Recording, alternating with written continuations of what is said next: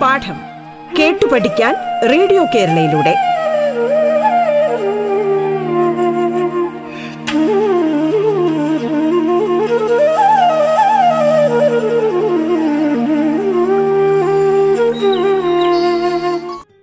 Hi my little friends I am your Sudheeshna teacher from Government Boys Higher Secondary School, Adur. Today, we are going to discuss how to appreciate a poem. We have discussed two poems. Which are they? Yes, lines written in early spring by William Wordsworth and a beautiful song by Bob Dylan, Blowing in the Wind. So I think it would be better to discuss a poetry appreciation. How to write a poetry appreciation. What is your opinion? Are you interested in? Okay, let us go. Let us uh, discuss what are the major feature an appreciation possess. Yes, you all know what is an appreciation. The word itself signifies appreciating something, enjoying something, isn't it? Yes. We enjoy the scenic beauty, we enjoy a music, literary appreciations, aesthetic appreciations, day to day life, every second, we are enjoying the our surroundings. If we enjoy a beautiful flower, we will touch the petals, we feel the fragrance of the flower, we appreciate the whole plant, the leaves, the green leaves, the red or attractive color that beautiful flower possesses. If we enjoy a song, we will enjoy the musicality, lyrical quality, the orchestra. So, we are appreciating many things in our life, knowingly or unknowingly. So, when we approach a poem for appreciation, what are the details we should uh, consider? Yes, of course, of course, very good. The theme of the poem. Anyway, my dear children, you should approach a poem for appreciation first, for enjoying, not as a uh, topic to be learned or a topic for your examination. Rather than, we should enjoy the poem. Any literary piece. സാഹിത്യത്തിലെ വളരെ പ്രധാനമായ ഒരു തലം ആണത് അത് mechanical അല്ല compulsory അല്ല. It should come from within us നമ്മളിലുള്ള ഒരു ആസ്വാദനത്തിന്റെ പ്രതിഫലനമാണ് ആസ്വാദന കുറിപ്പുകൾ എക്സാമിലേക്ക് അതിനെ പകർത്തുമ്പോൾ നാം- അതിനെ കുറച്ചും കൂടെ സീരിയസ് ആയിട്ട് സമീപിക്കുന്നു എന്ന് മാത്രം.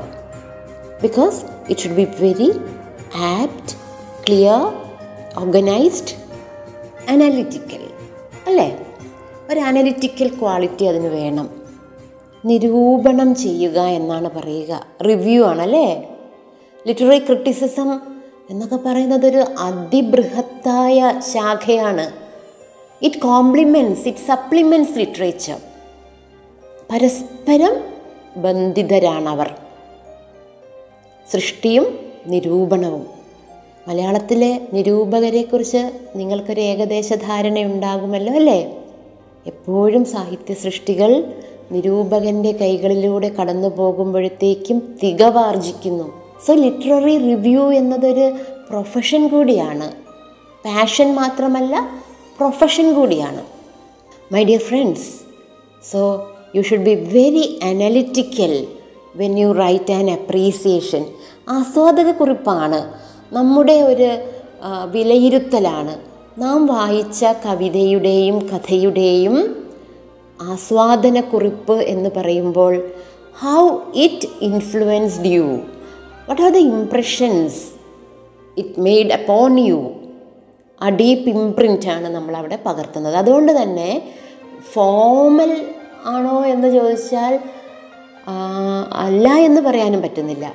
Should be very analytical tightly packed നമ്മൾ സാധാരണ എന്താ ചെയ്യുക? ബ്യൂട്ടിഫുൾ പോയം എന്ന് എഴുതും അല്ലേ? Use to write beautiful poem എന്ന് എഴുതും. അപ്പോഴും നമുക്കൊരു പൂർണത വരില്ല. അപ്പം നമ്മൾ എഴുതും വെരി വെരി ബ്യൂട്ടിഫുൾ പോം എന്ന് നമ്മൾ എഴുതും.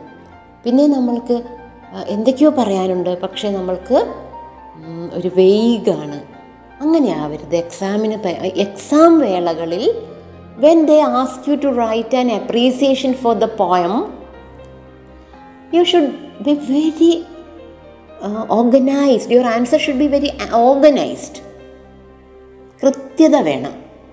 അടുക്കും ചിട്ടയും വേണം. അതുകൊണ്ട് നമുക്ക് ചില ഗൈഡ് ലൈൻസ് മനസ്സിൽ പതിപ്പിച്ചു വെക്കാം. അല്ലേ? കുറച്ച് റൂൾസ് കുറച്ച് സ്റ്റെപ്സ് അതങ്ങനെ ഫോളോ ചെയ്തു പോയാൽ നമ്മുടെ ഉത്തരത്തിനൊരു നല്ല സ്ട്രക്ചർ ഉണ്ടാകും. ലോജിക്കലി നമ്മളതിനെ വളരെ ഭംഗിയായിട്ട് സിങ്ക്രണൈസ് ചെയ്തിട്ട് ലോജിക്കൽ സീക്വൻസിങ് നമ്മൾ നടത്തും. അല്ലെങ്കിൽ വേഗമായിപ്പോവും പ്രത്യേകിച്ച് നമ്മൾ when we learn the poem lines written in the in early spring ഓർമ്മയില്ലേ? Lines written in early spring is manifestation of natural beauty ആയിരുന്നു. എംപൊഡിമെന്റ് ഓഫ് നാച്ചുറൽ ബ്യൂട്ടി ആയിരുന്നു. സെലിബ്രേഷൻ ഓഫ് നേച്ചർ ആയിരുന്നു. We are overwell overwhelmed we are so excited So, when we express those feelings in your answer അത് vibrant ആണ്. We may become eloquent അല്ലേ? നമ്മളിങ്ങനെ ഒരു ആഹ്ലാദ തള്ളിച്ചയിലായിപ്പോ പക്ഷേ ഒരു നിരൂപണം എഴുതുമ്പോൾ അതിനതിന്റേതായ ഒരു ആധികാരികത വേണം.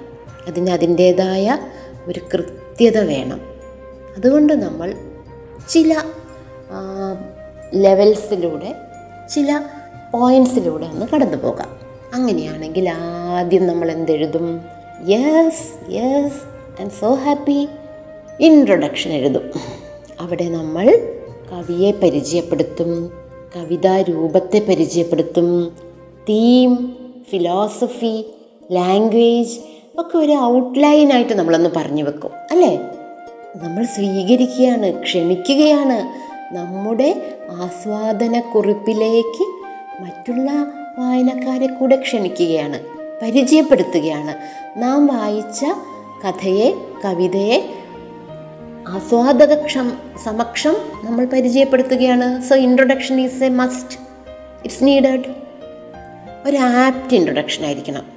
വളരെ ലെജിബിളായി we will write the title of the poem who is the poet we will mention that additional points about the poet also will be mentioned there what type of a poetry അല്ലെങ്കിൽ what sorry what type of a poem ഞാൻ ഉദ്ദേശിച്ചത് പോയട്രിയുടെ ഏത് വിഭാഗത്തിൽ വരുന്നു?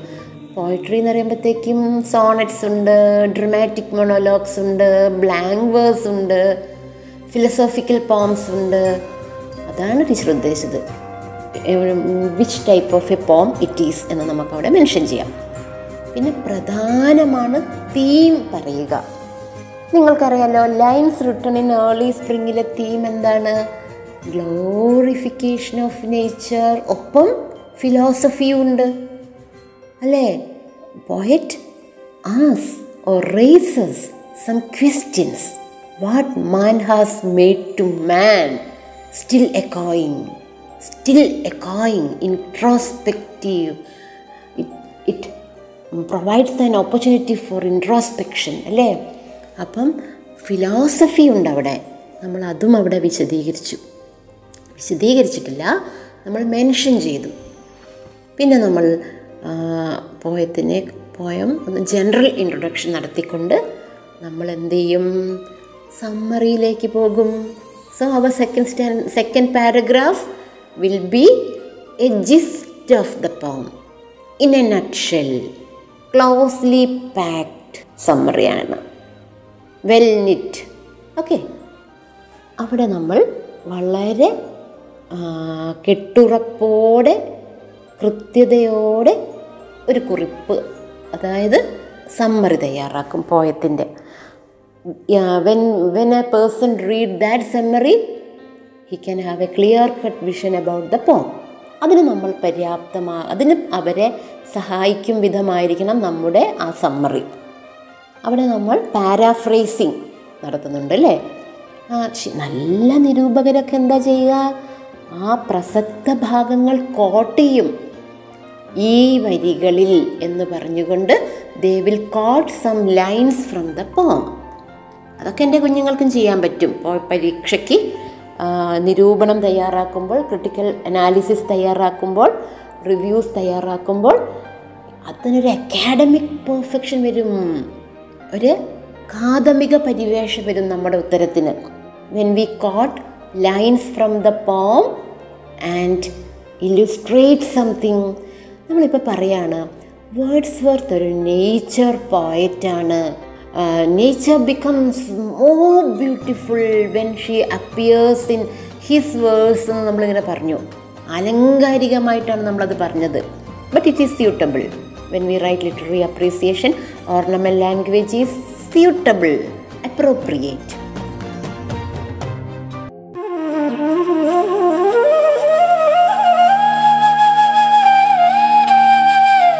പാഠം കേട്ടു പഠിക്കാൻ radio കേരളയിലൂടെ.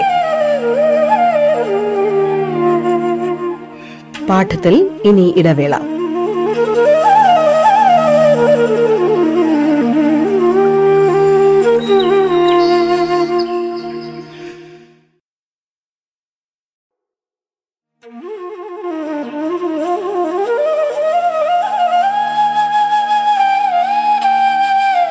പാഠം കേട്ടു പഠിക്കാൻ റേഡിയോ കേരളയിലൂടെ. തുടർന്ന് കേൾക്കാം പാഠം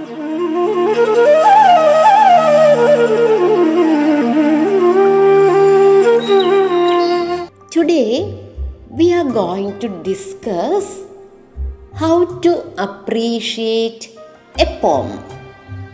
We have discussed two poems. Which are they?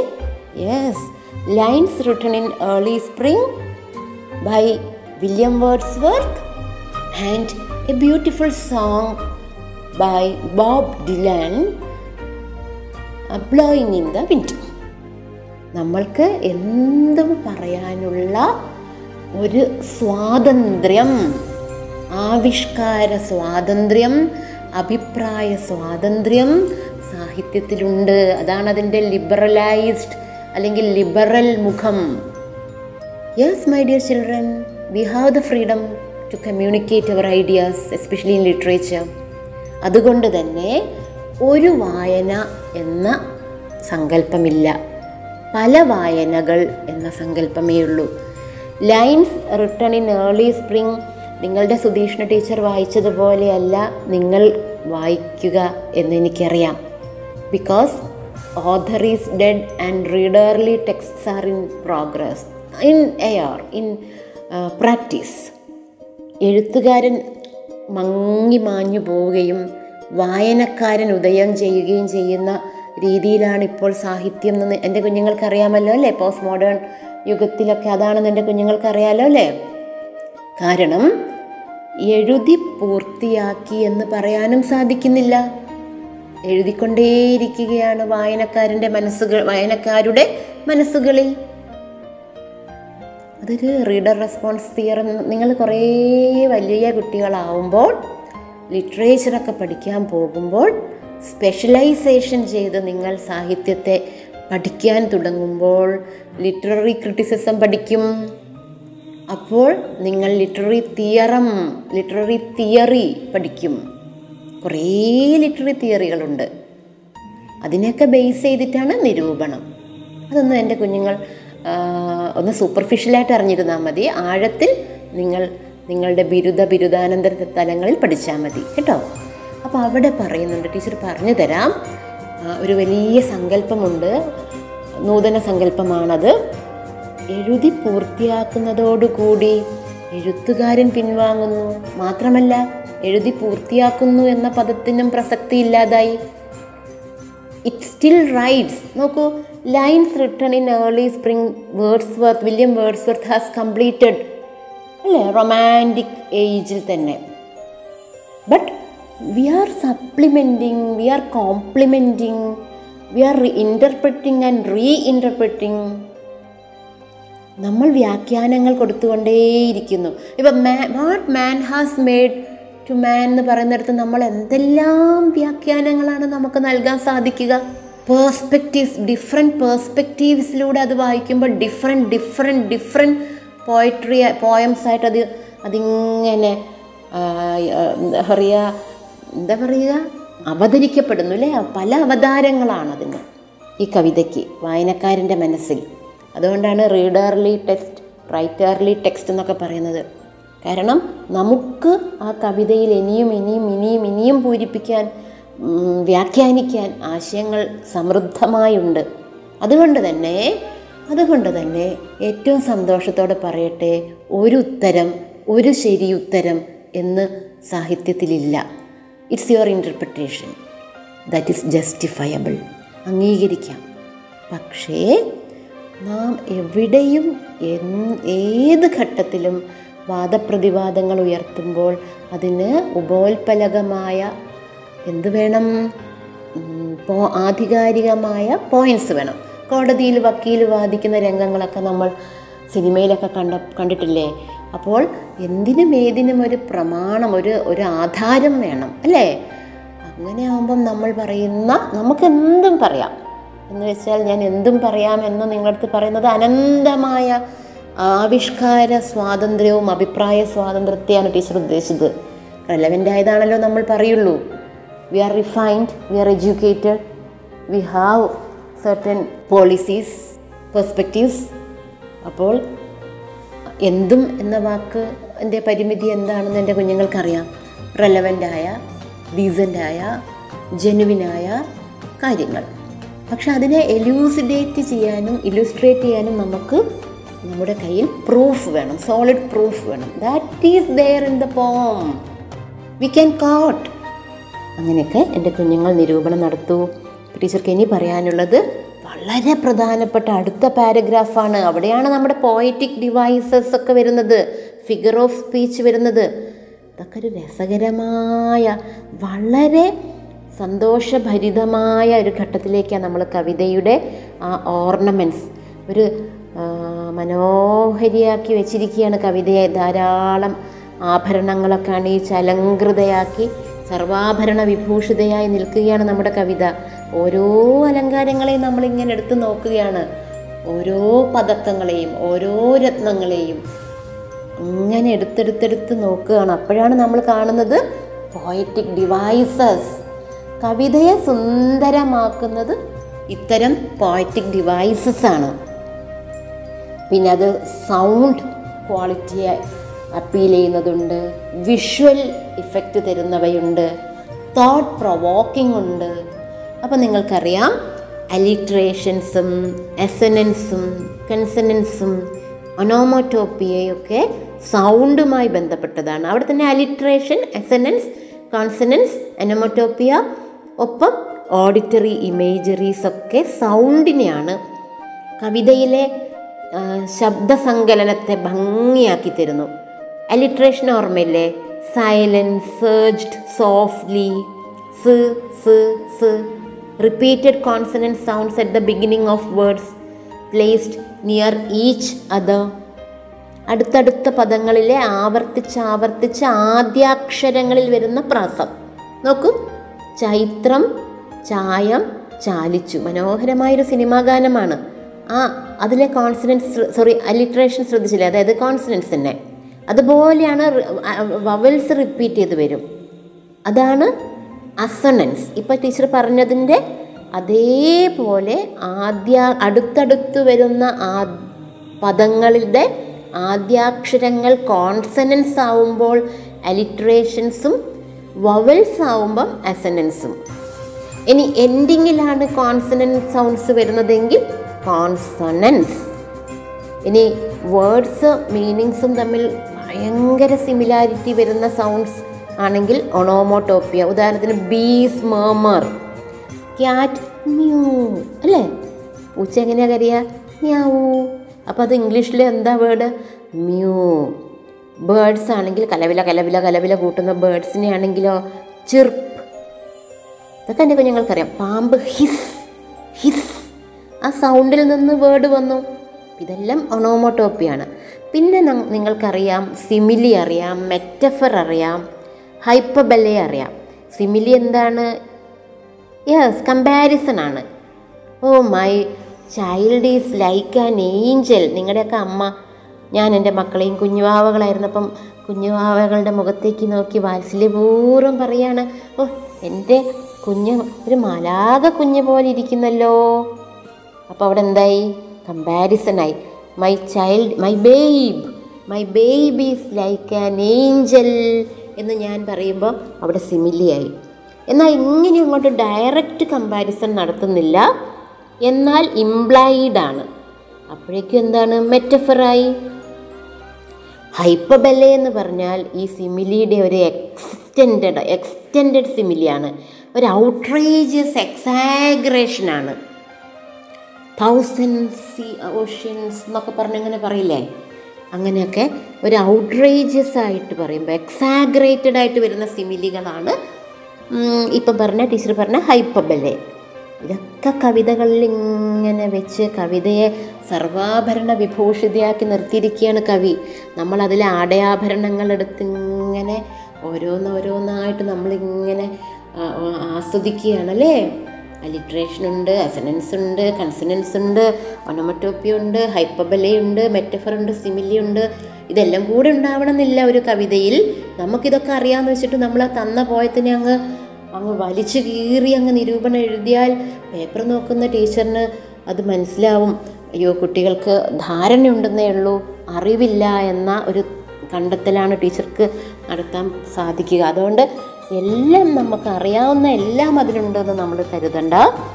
ഇതെല്ലാം നമുക്ക് തന്നിരിക്കുന്ന പോയത്തിലുണ്ടോ എന്ന് പരിശോധിക്കുകയാണ് നമ്മൾ ചെയ്യേണ്ടത്. അതുപോലെ ഇനിയും പറയാനുണ്ട് പറഞ്ഞാൽ തീരുന്നില്ല റൈം സ്കീം പറയണ്ടേ? എ ബി എ ബി എന്നൊക്കെ പറഞ്ഞ് അങ്ങനെ റൈം സ്കീം പോലും. റൈം സ്കീം എന്താണ്? ആ ലാസ്റ്റ് വാക്കുകൾ തമ്മിൽ ഇങ്ങനെ ഉണ്ടാവുന്ന ഒരു നല്ല ചേരു ചേർച്ചയാണ് അല്ലേ? പൊരുത്തമാണ്. ആ ഒരു റൈം സ്കീമുണ്ട് പിന്നെന്താ പറയേണ്ടത്? മൂഡ് പറയണ്ടേ? കവിയുടെ മൂഡ് എന്താണെന്ന് പറയണ്ടേ? ചിലപ്പോൾ മെലങ്കളിക്കായിരിക്കും ചിലപ്പോൾ വളരെ ഗ്ലാഡ് ആയിരിക്കും ചിലപ്പോൾ ഫിലസോഫിക്കലായിരിക്കും. അത് പറയണ്ടേ? അപ്പം മൂഡ് പറയണം ടോൺ പറയണം. ഓരോ കവിതയ്ക്കും ഓരോ ടോണുണ്ട്. അതും ഇതൊക്കെ ഏകദേശമൊക്കെ ഒന്ന് തന്നെയാണ്. പിന്നെ സിമ്പൽ ഉണ്ടോ എന്ന് നോക്കി അത് പറയണം. സിമ്പൽസ് പ്രതീകങ്ങൾ ഉണ്ടോ എന്ന് നോക്കി പറയണം. പിന്നെ സോണറ്റ്സ് ആണോ ഡ്രമാറ്റിക് മൊണോലോഗ്സ് ആണോ ബ്ലാങ്ക് വേഴ്സ് ആണോ എന്ന് പരിശോധിക്കണം. ഇതെല്ലാം ഇതെല്ലാം തന്നെ ഒരു ഡിസെക്ഷൻ പോലെയാണ് നല്ല ടീച്ചർ പറയുന്നത്. നിങ്ങൾ സയൻസ് ക്ലാസ്സിൽ ചെയ്യുന്ന ശാസ്ത്രീയമായ ഒരു ഡിസെക്ഷൻ എന്ന വാക്കല്ല ടീച്ചർ ഉപയോഗിക്കുന്നത്. ഒരു ഈസ്തെറ്റിക് അപ്രീസിയേഷനാണ് ഇഷ്ടത്തോടെ സ്നേഹത്തോടെ ആസ്വദിച്ച് നുണഞ്ഞ് ഒരു മിഠായിയെ വായിലിട്ട് നമ്മൾ ഉടനെ വിഴുങ്ങുമോ? ഇല്ല നമ്മളിങ്ങനെ നുണഞ്ഞ് നുണഞ്ഞ് നുണഞ്ഞാണ് ആ മധുരം ഇറക്കുക അല്ലേ? അതുപോലെ മനസ്സിലിങ്ങനെ നുണഞ്ഞ് മധുരം നുണഞ്ഞ് കവിത ആസ്വദിച്ച് കവിയെ വിലയിരുത്തി നടത്തേണ്ടുന്ന ഒരു ആസ്വാദനക്കുറിപ്പാണ് പോയറ്റിക് അപ്രീസിയേഷൻ എന്റെ കുഞ്ഞുങ്ങൾക്കത് ഭംഗിയായി ചെയ്യാൻ സാധിക്കട്ടെ? പരീക്ഷയ്ക്ക് മാത്രമല്ല വായന ജീവിതത്തിലുടനീളം നിങ്ങളോടൊപ്പം ഉണ്ടാകേണ്ടതാണല്ലോ വായനയും എഴുത്തും.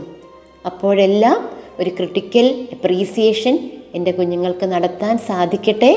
കൃത്യമായ ഫോർമാറ്റ് കടുംപിടുത്തങ്ങളൊന്നുമില്ല. എങ്കിലും ആധികാരികമായ തരത്തിൽ ബഹുമാനം നിലനിർത്തിക്കൊണ്ട് കവിതയെ കവിയെ കാലത്തെ ബഹുമാനിച്ചുകൊണ്ട് മനസ്സിൽ ഏറ്റുവാങ്ങിക്കൊണ്ട് നല്ല നിരൂപണങ്ങൾ നടത്താൻ നിങ്ങൾക്ക് സാധിക്കട്ടെ എന്നെ കേൾക്കുന്ന കുഞ്ഞുങ്ങളിൽ നിന്ന് നല്ല നിരൂപകരും നല്ല എഴുത്തുകാരും പിറവിയെടുക്കട്ടെ എന്റെ പ്രാർത്ഥനകൾ.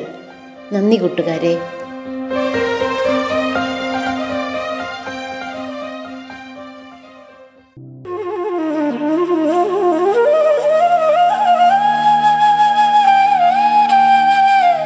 പാഠം കേട്ടു പഠിക്കാൻ റേഡിയോ കേരളയിലൂടെ. പാഠത്തിന്റെ ഇന്നത്തെ അധ്യായം പൂർണമാകുന്നു. ഇനി അടുത്ത ദിവസം കേൾക്കാം. നമസ്കാരം.